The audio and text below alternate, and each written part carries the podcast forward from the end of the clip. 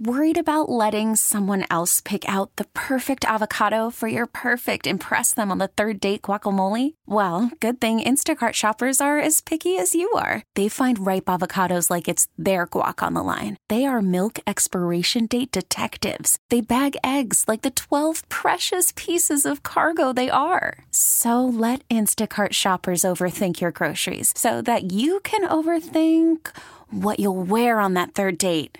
Download the Instacart app to get free delivery on your first three orders while supplies last. Minimum $10 per order, additional term supply. We get it. Attention spans just aren't what they used to be heads in social media and eyes on Netflix. But what do people do with their ears? Well, for one, they're listening to audio. Americans spend 4.4 hours with audio every day. Oh, and you want the proof? Well, you just sat through this ad that's now approaching 30 seconds. What could you say to a potential customer in 30 seconds? Let Odyssey put together a media plan tailor made for your unique marketing needs. Advertise with Odyssey. Visit ads.odyssey.com. Good morning, Diarrhea! It's time to wake up. It's five, and we're live. Oh, is this thing on? I don't care. I want him to hear. This is the pregame show, your early morning shot of sports on 95.7 The Game. Come on!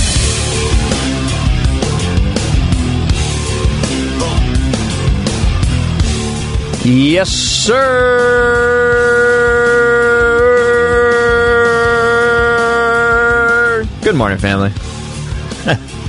Steven Langford on the pregame show.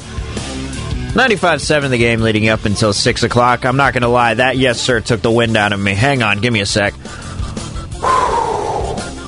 All right, we're okay.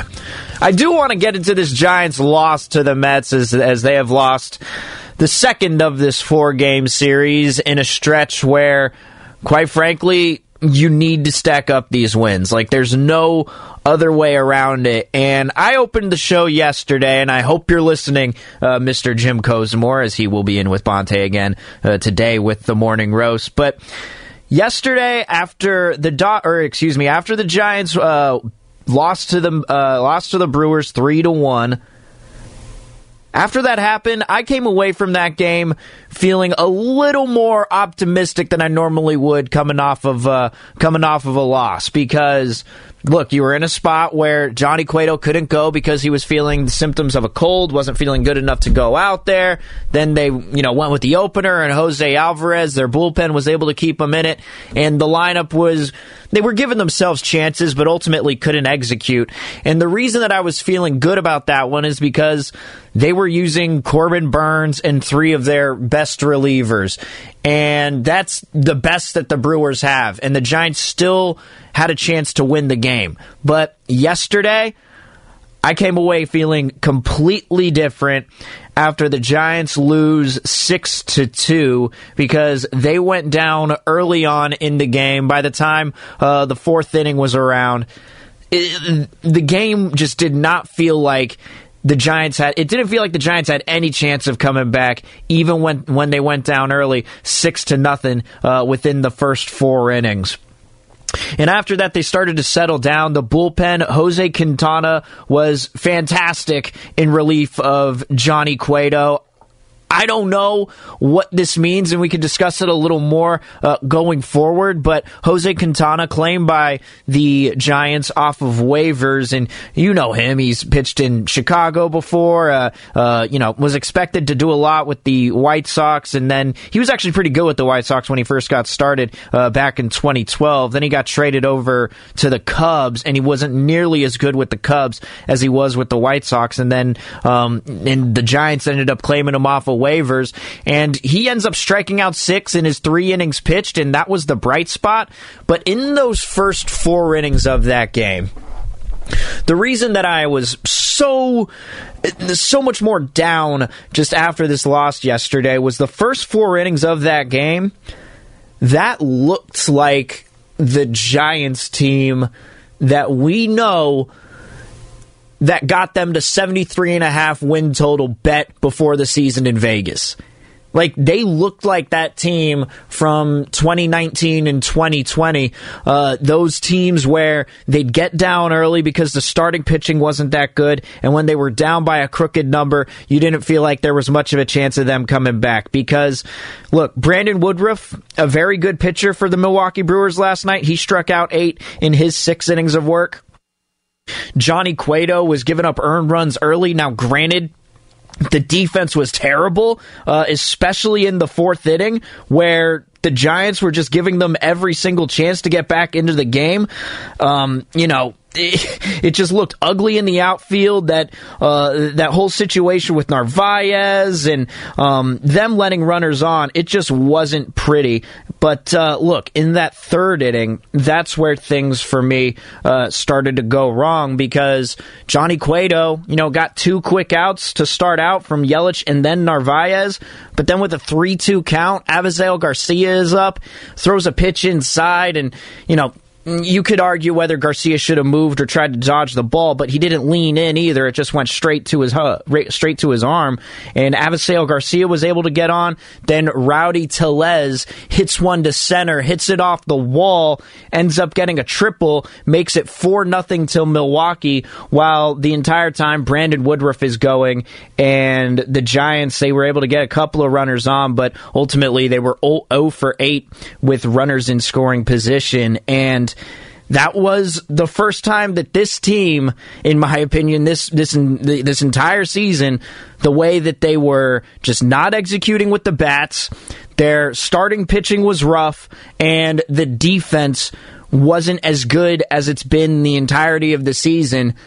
Like that's what the 2020 Giants looked like. That's what got them the 73 and a half win total uh, going into this year. It's that type of play. And really, at this point in the season, um, I think that, you know, it, it, sometimes it's too early to hit the panic button, but now, as the Dodgers are only a half game back, as they've won two in a row against a team in Atlanta who you only could beat once out of three games like it's not going to get any prettier from here like you know until you're done with this uh done with this whole homestand and you know you're going to go over to Coors Field uh, to play the Rockies after you play the Dodgers this weekend I mean, the Dodgers are looking to come into Oracle Park and essentially end any hopes that you had of trying to win the National League West. But yesterday, it was the errors to me that really stuck out. And Gabe Kapler, um, right now, you know, you could tell uh, this year, whenever they have these types of losses where he doesn't want to talk much, his press conferences tend to last three or four minutes. But after wins, he's willing to be a, a lot more talkative. But just listen to this answer when he was talking about uh, the defense from last night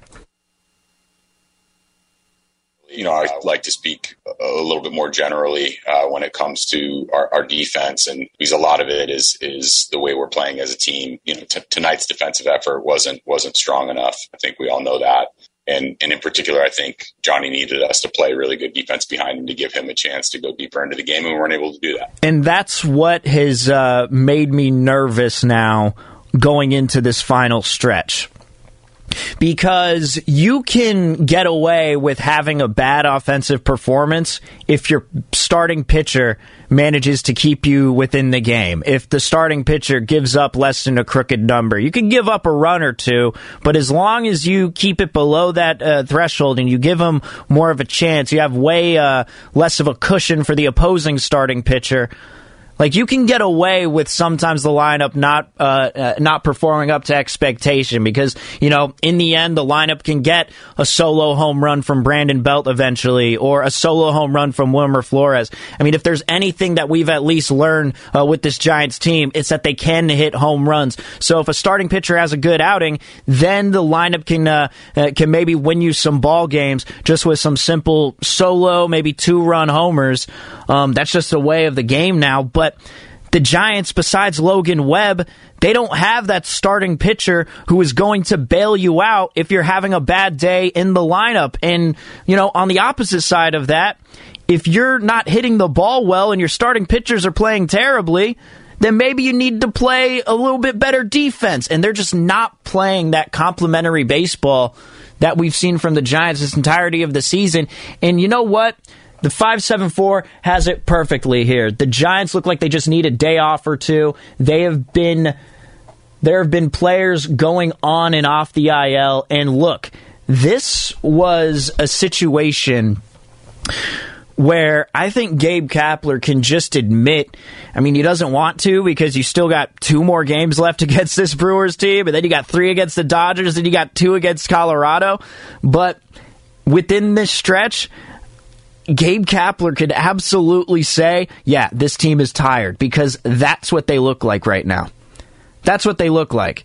Um, you know, Brandon uh, Brandon Crawford and Buster Posey still great players. I don't have any uh, I don't have any doubt that you know they could pick it up toward the end of the season, but they really have not been that great uh, in this back half of August. Kris Bryant has been probably their best hitter. Mike Yastrzemski will get you um, a hit here or there, but he's not. He struck out three times yesterday and overall went one for four.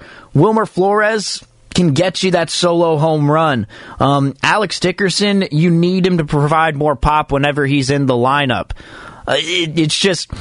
It's not very pretty right now. And with the way that the schedule is working out and the fact that the Dodgers are going to be playing a majority of their games against Colorado and Arizona in this back half or this back this home stretch of the season, this final month of the season, while the Giants still got to play the Brewers, the Dodgers, and then Colorado at Coors Field. Like, it's not looking good right now. And I think if you're a Giants fan and you wanted them to win the National League West, well, look, the only way they're going to do that I mean, you got those two games plus three plus uh, plus what? How many? How? What's that series? Let me let me double check that. What's that series in Colorado? I just want to make sure uh, that it's a uh, three game set in Colorado as opposed to a two game set. So it's going to be a three game set. So you're going two more against the Brewers at home three more at home against the Dodgers over the weekend, then three in Coors Field against the Rockies. That's eight more games. You can't go four and four and expect to win the National League West. You do have the Cubs on the other side after you have a day off, but then you go back and you face the Padres, the Braves, then the Padres again. So it just doesn't get much easier for the rest of this month in September. I mean, if you're expecting to win the National League West, knowing how the Dodgers are going to be playing toward this final month, I mean, you got to sweep the Dodgers at home this weekend. Like, that has to happen especially if you're not going to win uh, these next two against the Brewers. Because it doesn't look like they're going to do that right now, and the lineup is not playing well. And then you go up against the Dodgers this weekend, and they're going to be throwing Max Scherzer at the end of Sunday. You're going to be facing Julio Urias and uh, and, and and Walker Buehler, I believe, over the weekend. It's it is. They needed that game last night. They really did. And the offense just couldn't execute and the defense couldn't execute, even though Jose Quintana did give him a good three inning stretch there, but Johnny Cueto didn't do enough either uh, to keep them within the game because if that third inning didn't happen, we could be looking at this completely differently. And whenever the thing with Cueto that gets me every single time is if that man goes into the stretch, it feels like a run is going to come home no matter what when he's going out of the windup and you know he's getting guys out, he's doing his shimmy, throwing the timing off. That's when Cueto's at his best. But as soon as Cueto, you know, gives up a hit uh, to start the game, now he didn't give one up right at the opening at bat because he got Kolten Wong to fly out. But as soon as Willie Adames comes in, first pitch to him hits a single over to uh, over to left field, and it's not just a single; it's a little blooper because Alex Dickerson was shaded way too far uh, toward left center uh, for Willie Adames, so he was able to just hit a little uh, a little pop fly essentially to left field to get that single. But once you're getting Johnny Cueto out of the stretch, that's when he's at his worst, and the lineup did not pick him up yesterday. The bullpen did. The bullpen did their job but three fourths of what you need in order to win, what you need to do in order to be successful, just wasn't a clean brand of baseball yesterday. And I think there's absolutely reason to panic if you're a Giants fan and you wanted to win the National League West. All right, 888 957 9570 is the text line and the phone number if you want to weigh in on anything today. A Couple of really cool moments uh, in baseball happened last night. I do want to get to that because the A's got their win over the Tigers, but I also want to talk about what happened with the Mets in the first of their doubleheader. You got to hear this radio call from SNY over in New York as the uh, Mets walked it off. And not only was it the Mets, it was Javi Baez. So you got to hear that call next. Plus, Shohei Ohtani continuing to do things that we haven't seen before. That's all coming up next. 888 957 9570. That's the text line and the phone number. Steven Langford in on the pregame show, 95.7 the game.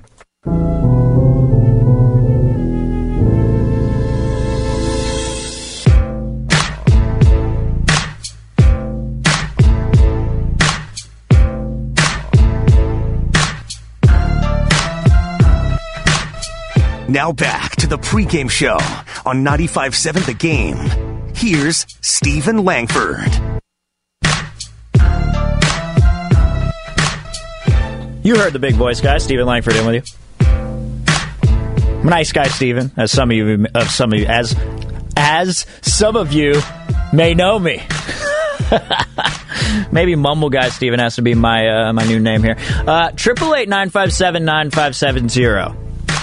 That's the text line and the phone number. And I want to know from you if you're a Giants fan, are you going to hit the panic button? Is is it time for us to worry about this team and where they're at within the National League West and how we're going in this stretch of September? I want to know from you at 888 957 uh, 9570. I am just stumbling all through my words today. Not going to lie, I'm a little tired. Stayed up a little late last night.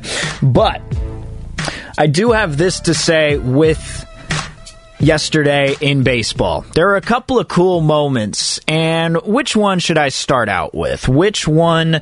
Uh, man, I mean, I mean, both of these were just equally. Uh, uh, uh memorable, I'd say, uh, about you know yesterday's game. You know, let's start with Met. Let's start with the Mets. Let's start with what happened in the first of their two games as the Mets and the Marlins uh, both faced off in this one. And uh, I'm I think this first game that they played yesterday was making up for a game that was postponed from way early on in the season.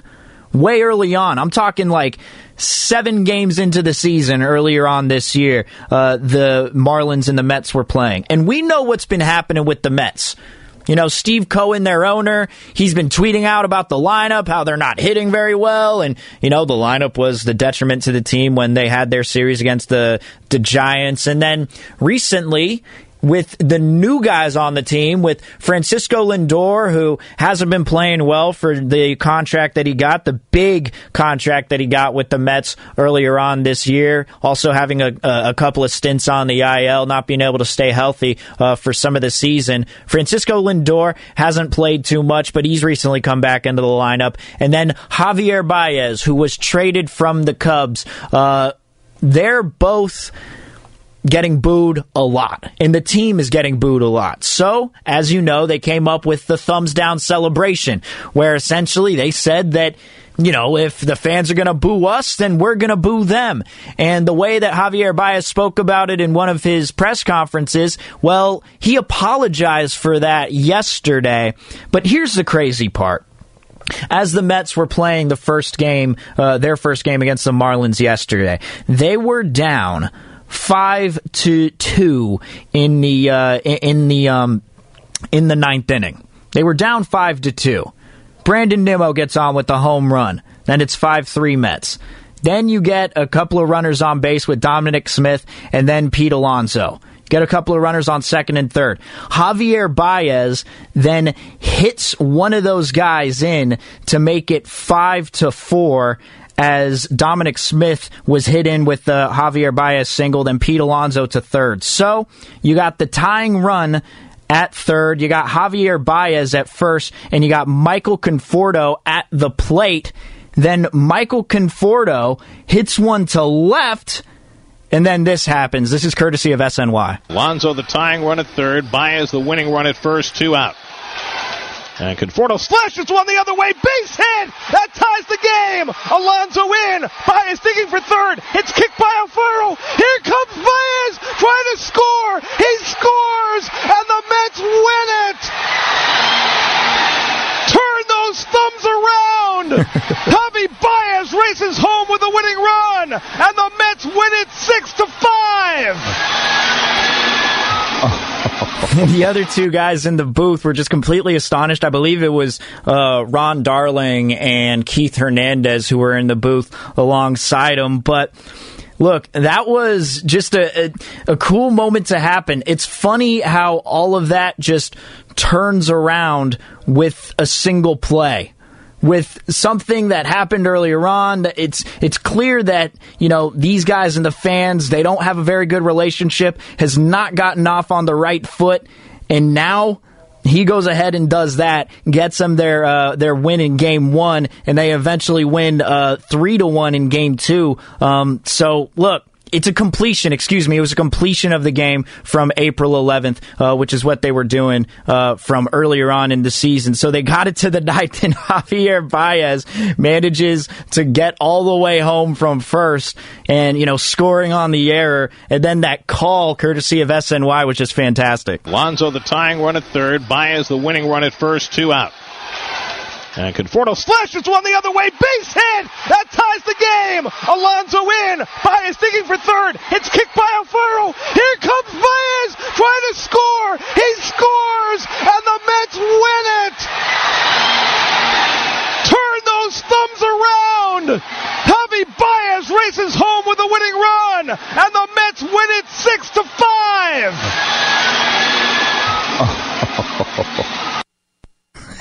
5! I mean, that could only happen uh, with the Mets there, right? That's just a perfect call for that situation. But moving on to something else cool that's happened in baseball, and it's not just this moment, but everything that this guy has been doing this entire season.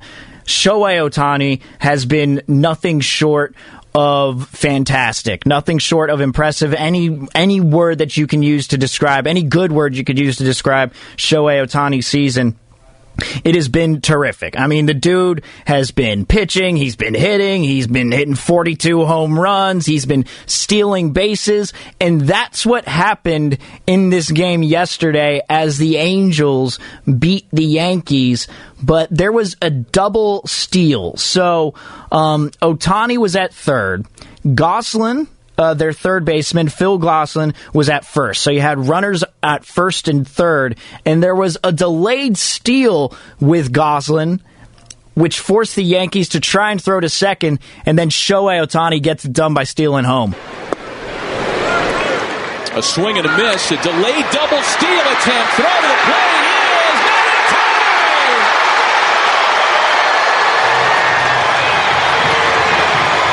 We might take a look at that. It looked like Shohei got his hand in there. If it stands, it's the second stolen base of the game for Shohei. Gosselin draws the throw, and then Shohei was off to the races. That was a delayed steal to draw that throw and gets a hand in oh, just before boy. the tag. That's so close. Just before the tag. Not- and it was so important because they got the 6 4 win over the Yankees yesterday. But here's the thing in the American League West, the Astros are five ahead of the A's, even though the A's got their win uh, over Detroit, as Houston's going to play, uh, go on to f- uh, face Seattle. But Houston, they're five games up. Then you got the A's at 73 and 59. Then you got Seattle at 71 and 62. Then you got the Angels at 66 and 67. So you're seven and a half games back if you're the Angels of the second place A's. And here's the thing for me and, and, I'm going to continue to repeat this because if you've heard this show before, if you've heard me uh, talk about Shohei Ohtani the way we're talking about him, if there's any player in the league right now who I want to see in the playoffs, who I want to see play in a five, seven game series, uh, well, number one for it's it's it, number one A and one B. I'd probably go Shohei Ohtani with one A, and then Luis Robert from the Chicago White Sox with one B. I want to see him play uh, in the in the uh, in the playoffs, but man, I'm seeing him do all these terrific things, all these historic things, something that nobody's going to appreciate. And everyone's asking, you know, why aren't we appreciating Shohei Ohtani the way we need to? Why aren't we appreciating this? Why aren't we appreciating that? Well, the reason being and the reason why we haven't really appreciated Mike Trout, unless you're some sort of, you know, diehard baseball fan who may, uh, pays attention to every single pitch, but they play in LA. Like that, that's their biggest flaw, if anything. That is their only flaw. Now, sure, Shohei can, you know, maybe his average can get up there a little bit. He's only got a 262 batting average, but still, he's hitting 40 home runs, and he's got an 8 and 1 record as a starter with a 3 ERA in his 19 starts in his 19 starts. In his 100, 105 innings of work, he struck out 127 guys. Like, he's doing something that we're, who knows if this type of thing can happen next season. But one thing I do know is that you know he could get to there, there's a possibility if he goes on some sort of tear like he has done um, during the regular season. I mean if he he could reach 50 home runs at the end of the regular season he can do that. But if you don't do anything in the playoffs here's just the reality. You get forgotten about you know, I mean, for example, with with the Giants right now, and um, you know they're they're being compared a lot to that ninety three win te- or ninety three uh, Giant season, that ninety three team. You know, where they had 100 plus wins but didn't do anything in the playoffs. I mean, if you're a team, uh, at least, you know, they did something and were winning ball games during the regular season. But if you just don't even have a chance to get near the postseason, like nobody's going to want to watch you toward the end of September. You know, I mean, everyone was watching because there's the allure of watching the Yankees and you get to watch Shohei Ohtani play, and that's the only reason people do watch the Angels play. But by the time the postseason comes around, I'm just going to be sitting there wishing that Shohei Ohtani was able to play, wishing that he was on a better team than the Angels, one that's better constructed to get into the playoffs because their problem has been time and time again. I mean, you know, Granted, two of their best players have been, uh, two of some of their best hitters have been hurt, and Anthony Rendon, who they gave a huge contract to, and it doesn't look like Mike Trout is going to be back uh, this to uh, to uh, this season. I mean, he was supposed to come back in July. That's what was reported uh, earlier on in the year, but it doesn't even look like he's going to be back in the season. They're just going to hold him out for the entirety of the year. They don't feel like there's a point in bringing him back just because they know they don't really have a chance of making the playoffs, which actually makes total sense. But with a historic season like this, with a guy, I mean, you heard Matt Vasgersian on the call. The dude had a steal already in the game. He is a five, man, he's more than a five tool player. I don't, is seven tool player? Is, is that what Shohei Ohtani is? Maybe.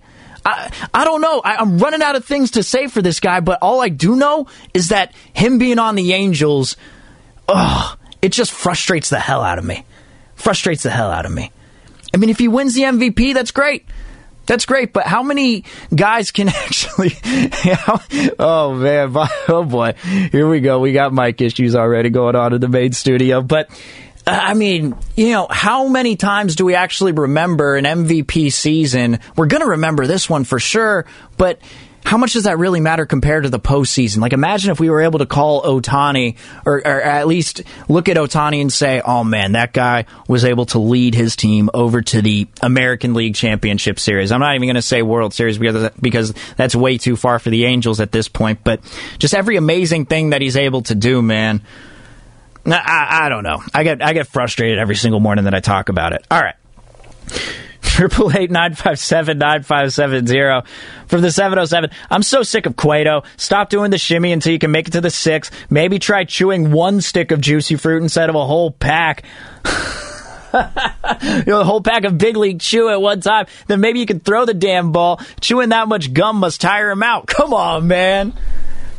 If he's doing the shimmy, that means something good is happening. And yesterday he did the shimmy, ended up throwing one for a ball, and then I believe it was to Rowdy Tellez, and then Tellez ended up hitting that triple, which Mike Yastrzemski overplayed. He should have gotten a better read on it. Maybe they wouldn't have scored a run, but nothing was going to save the Giants in yesterday's game uh, when the lineup couldn't get anything going as they were over with runners in scoring position, which has uh, been a theme really uh, for the past couple of weeks. All right. Coming up next, want to know from you at 888 957 9570. That was a completely awkward transition. Ben Simmons. Now, Warrior fans, I'm sure you're tired of this, and if you want to talk some football, I will be getting to the 53 man roster as well, um, because really there weren't any surprises uh, on my end. But I do uh, want to know from you, Warrior fans, Ben Simmons. Are you in or are you out? I will give you a trade proposal on the other side. See if you're into it. But Ben Simmons, I want to get a gauge here, an early gauge. Are you in or are you out? Triple eight nine five seven nine five seven zero. That's the text line and the phone number because reports were surfacing from Philadelphia that Ben Simmons is completely done with the Sixers. Wants nothing to do with them and continues what he's been saying in that he wants to join not only West Coast teams, but he has three very specific teams in mind, and the Golden State Warriors are one of them. Do you want that? Triple eight nine five seven nine five seven zero. Steven Langford in on the pregame show, 95.7 the game.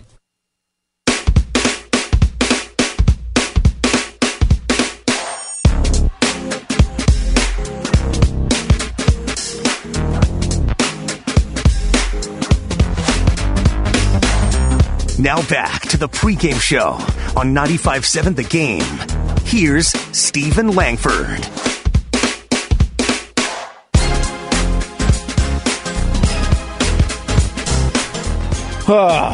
Triple eight nine five seven nine five seven zero is the text line and the phone number if you want to weigh in. Just a big sigh. You know, the top text I got, and I want to know from you at triple eight nine five seven nine five seven zero. I want to know from you at the text line and the phone number. Ben Simmons, when you saw the reports yesterday that it's damn near official that he's just out of Philadelphia, even though they have what four more years with him uh, on a, a contract with him. But yesterday, it was made known that he only is interested in playing for three of the California teams. I don't know uh, what that means. I'm I'm going to assume that it'll just be the uh, the Warriors and the Clippers and the Lakers. I don't think the Sacramento Kings would be somewhere that he'd be interested in playing. But you know, I could be wrong. I could get a, a wrong read on Ben Simmons. You know, we try to dissect this guy's life and uh, try to judge the type of person that he is just based off the TMZ reports that we say. I don't necessarily think that um, uh, we give Ben Simmons a, uh, a, a proper evaluation as a person because everyone just watches one playoff game and sees a couple of TMZ articles posted online that makes all these assumptions. But I think one that I can safely say is uh, that he's probably talking about uh, the Clippers and the Lakers and the Warriors and not exactly uh, the Sacramento Kings. And maybe that's just, uh, you know, my home bias. But uh, also from the 510 on the text line, panic is a strong word for the Giant situation. I am a little concerned. Well, you know what? Personally, I'm ready to get to that point where I'm saying in, in, these next eight games, in this eight game stretch that you got with no days off, you better be going six and two, seven and one, or you better win all eight games if you want to have a chance of winning the National League West and making it further in the playoffs. Like, I don't want the wild card for the Giants. I don't want the wild card. I want the division. I want to go straight to a five game series and try and test our luck there. Maybe they can have some September call ups in that time. Um, and you never know. You never know. You could get a, a, a rookie starter who might be ready to you know play in the playoffs right away, kind of like uh, Madison Bumgarner was. Although uh, we know that he didn't get off to too much of a hot start in his postseason career. But nevertheless, I want to know from you at triple eight nine five seven nine five seven zero what is the package that you'd be willing to trade for Ben Simmons? Because here's here's the breakdown here, and I got Duriel and San Jose waiting on the line, and David San Ramon, and I and I will get to him. And please feel free to call in at triple eight nine five seven nine five seven zero. But how it's working out right now is. Ben Simmons is going to be getting paid 33 million this year, 35 next season, 37 next season, and 40 million next season. That's a lot of quiche, a lot of cash, and you don't want to and you don't want to get to the point where you're just, you know, spending money into the luxury tax because there's nothing more that Warrior fans know than the luxury tax. Like, like I guarantee you, there's no fan base in the entirety of the NBA who has more education on the luxury tax and what it means than Golden State Warriors fans. And thank you so much, Joe Lacob, for that, for trying to spend the money and, uh, and, and, you know, and risk a lot to try and get the Warriors some W. So I do appreciate, uh, I do appreciate that from Joe Lacob being willing to spend. But if you were to try and get Ben Simmons this year, it would cost you thirty-three million. Now, Draymond Green, for example, his name is being brought up a lot. This season, you're going to be paying him twenty-four million. Last year you paid him 22, but this season you're paying him 24. Then uh, the next the season after that you're paying him 25, and then after that you have the uh, he has the option to stay with the Warriors and possibly make uh, 28 million dollars. So um, you're paying him quite a lot too, 24, 25, and 28. However, that is far less than Ben Simmons. So if Draymond Green were involved in this trade package that you'd want to sort out, then you'd have to make up for the extra 10 to 12 million that you would be uh, that you'd have to owe Ben Simmons there as well. So what would you do? You'd probably add a couple of first round picks in there, future first round picks to help cover the cost uh, later on down the line, the next couple of seasons. But you'd also have to be willing to maybe throw in a guy like James Wiseman um, in that situation. Uh, what do you think? Triple eight nine five seven nine five seven zero. What's the that's the text line and the phone number. What is your limit here to trade for Ben Simmons? Uh, Duriel in San Jose. Let's go to you first. We are getting some calls here. Triple eight nine five seven nine five seven zero. That's the text line and the phone number. Duriel in San Jose. What do you think? Uh, I'll try to be fast, man. Basically, you know, if you're relying on a guy like Draymond Green, he doesn't show up night in and night out. He's not tough. He's a fake tough guy. If he's the toughest player and he's the leader of your team, you're in a lot of trouble and everything. He's a bad example for the young players. You know, he can't score himself. He has uh, one of the worst offensive games ever and everything. He can't hit a 10, 12, 15 foot jump shot, but he's warming up shooting threes for some reason, which is ridiculous. He shouldn't be allowed to shoot them and everything. He's a rah rah guy. He's criminally overrated. And if you could put him on the Detroit Pistons or the Timbuktu Kangaroos, and he probably won't finish the season as a starter. You give Ben Simmons, he's a blue chipper, he's a uh, class guy, and everything. He's going to put numbers up. So you bring him to a class organization, you try to fix what's wrong with him. Steve Kerr, you were a role player and a bench player, and you're starting to act like it and coach like it and everything. Draymond Green ran off Kevin Durant. He ran off KD and rode his coattails to a gold medal like a chump, and you look like a joke hanging out next to him and everything. Dollar store LeBron and everything. Get him off the team. And I don't care what Steph thinks. He needs to start winning more championships. You know what I mean? Appreciate the phone call, Duriel. Look, that's going to be the key. That's the one right there. What does Steph Curry think? And you know, there's a lot of other stuff that's going on within Steph Curry's personal life. So I don't know, you know, how, how much of the focus is on the team, but everything seems to come, be coming at him at once. Everything that happened with Draymond in that interview with Kevin Durant, I wonder if that is going to. Uh, I I really do wonder if that's going to factor into any of this. You know, because these could just be reports after all. These could just be reports. And when you say one of the three California teams, if you're the Golden State Warriors, of course you're going to be uh, uh, uh, brought into it. But Keith Pompey, who covers the Sixers, who's a 76ers beat writer, here's what he had to say with the details on Ben Simmons. This is what like a Western Conference executive told me, but I'm assuming the odd team out would be Sacramento, the team that like below the Bay. The two LA teams are, are, are good fits because you look at the Lakers and you look at the uh, the Clippers and you look at the Warriors. I mean, why wouldn't you want to play for one of those three teams? You know, I think the Kings are the team that's the odd man out. Yeah, probably, probably. So look, for me, man, I like Ben Simmons. Um, and, and, the 574 is right here. Where was it? Uh, the 574, where was that text? Because, you know, I just get so many damn texts in here. James Wiseman said Draymond Green for Ben, or James Wiseman and Draymond Green for Ben Simmons is a trade I would do, but I don't think Philly would accept that offer. And with the way that Philly is trying to, is trying to, uh, structure their team, I don't really know what they're trying to do, but when you got a couple of you know big men in Joel Embiid and uh, and and and Andre Drummond and whoever else is on that 76ers roster right now. And, you know, Ben Simmons can actually, you know, depending on the lineup that they're throwing out there, uh, can count as a big man too, because this man is seven feet. But look, Ben Simmons is 6'11. He can handle the ball like a point guard. He can guard positions one through five on defense. He's a terrific perimeter defender. And the biggest knock on him, obviously, is the shooting. And when everyone was hyper focused on Ben Simmons and what he was doing because when you follow along on social media and everyone is posting the videos of, you know, Ben Simmons being afraid to shoot and being afraid to even trying to draw a foul because he's too afraid to go to the free throw line, well, everyone automatically just looks at that and just thinks, you know, Ben Simmons sucks. I don't want him on my team. But if you look at it during the regular season, the fact that a guy who was an MVP candidate in Joel Embiid, who was hurt for some of that time, and the Sixers were still able to remain atop the Eastern Conference. A large part of that was due to the play of Ben Simmons and what he was able to do.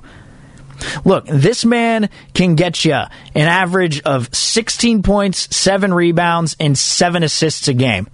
This guy can be a triple double machine if he wanted to. He doesn't have to be uh, a, a mid range type of guy. He doesn't have to be a mid range shooter. He's the, the guy that's going to go to the rim. He's going to rock you at the hoop, and he's going to try and dunk on you. And the thing with Ben Simmons for me is that he will open so many more plays up for Steph as well as for Klay Thompson uh, on offense, but also will relieve Klay Thompson of some of that defensive effort that he has to put in on the other side of the floor. Because look, if you do trade, if you do trade Andrew Wiggins, for example, in this deal, and we'll get to what Keith Pompey had to say uh, with Wiggins being thrown into this as well, but if you trade Andrew Wiggins and you replace him with Ben Simmons, I mean, essentially, you're going to be seeing maybe Steph run point, Klay Thompson at the two, I, I, don't know who could be playing at small forward. I don't know how they'd work things out there. Kevon Looney at center, Draymond at the four, then Ben Simmons at the three. Uh, I, I, don't really know how it works out. But before we get to uh, 76ers beat writer Keith Pompey and what he had to say on Damon Ratto and Kolsky yesterday, here's Dave and San Ramon who wants to weigh in. What's going on, Dave? What's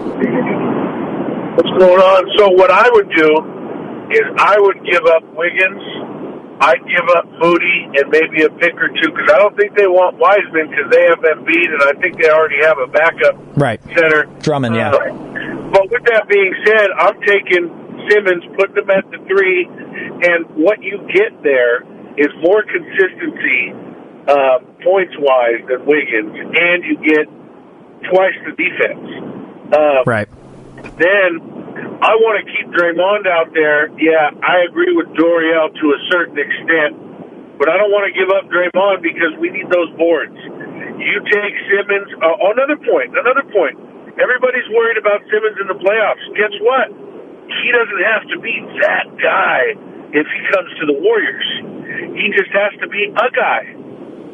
And let Steph and Klay you, you know, you know what I mean? Dave, you are leading me to the next point that I was going to make because we are look Andrew Wiggins, right? When he came to the Warriors, nobody was high on Andrew Wiggins coming to the Warriors. Nobody really liked that move. It was a necessary move because D'Angelo Russell wasn't a good fit, and you needed somewhere to allocate that money uh, and, and you know try to you trade a max player for a max player. But um, look, the money worked out there. And when Andrew Wiggins came over, we had the worst, he had the worst narrative surrounding him. The worst type of narrative. Almost the same narrative as Ben Simmons, except the Timberwolves uh, weren't necessarily a deep playoff team every single season uh, ever since Andrew uh, Wiggins was a, was a rookie.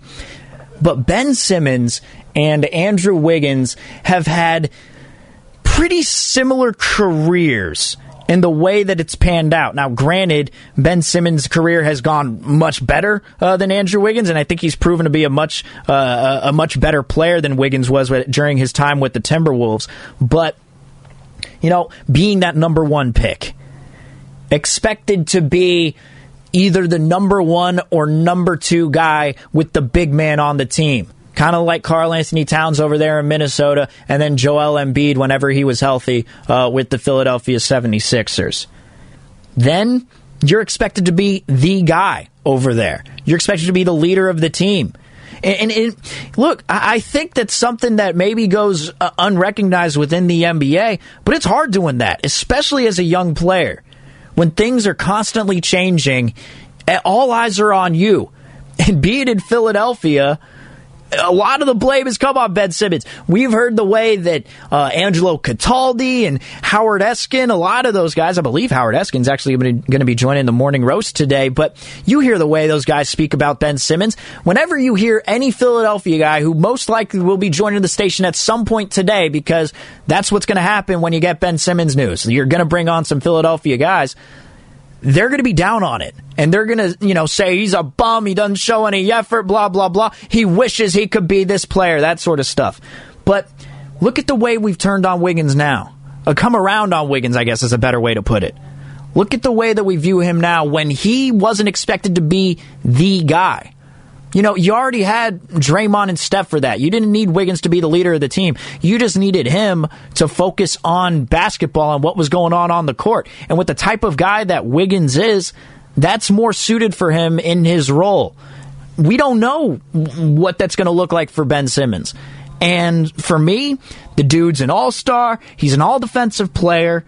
Like, I think if you can find a way to bring him in, now granted, if you do trade Draymond Green, then you'd have to be willing to give up more assets as opposed to Andrew Wiggins because Andrew Wiggins makes uh, about five million more, actually the same exact amount as Joel Embiid because they got their max contracts under the same under the same exact circumstances. So they uh, Andrew Wiggins and Joel Embiid have exactly the same contract, but you're going to be paying him about five to seven million more, depending on the season, as time goes on with his contract than you would be with Draymond Green. So the the money would have to work out there. You'd, you'd be having to give up less with Draymond just so the money uh, can add up. But look, overall, if they if they can get this done, if they give up a you know maybe Draymond, a couple of first round picks. And man, there there are a couple other players on this team that you could be looking at. I don't know if you know, I don't know how much value uh, Kuminga and uh, Moody both have. I don't know if you want to package them. They'd be making about a total of nine million uh, this season. Kuminga making five point uh, while Moody's making three point five. So they'd be making about nine million this year. If you add Draymond with those two guys and a couple of future first rounders, the money could end up working out, and you wouldn't be paying as much into the luxury tax. And with how raw Kuminga is, and you know Moody actually kind of looks like he's a, a pro ready player, much uh, much more ready than Kuminga, and Kuminga looks just so damn athletic though. But I mean, if you throw those two guys along with Draymond, and then a couple of future first rounders for Ben Simmons, man, there's a chance that I'd do it. There's a chance that I'd do it.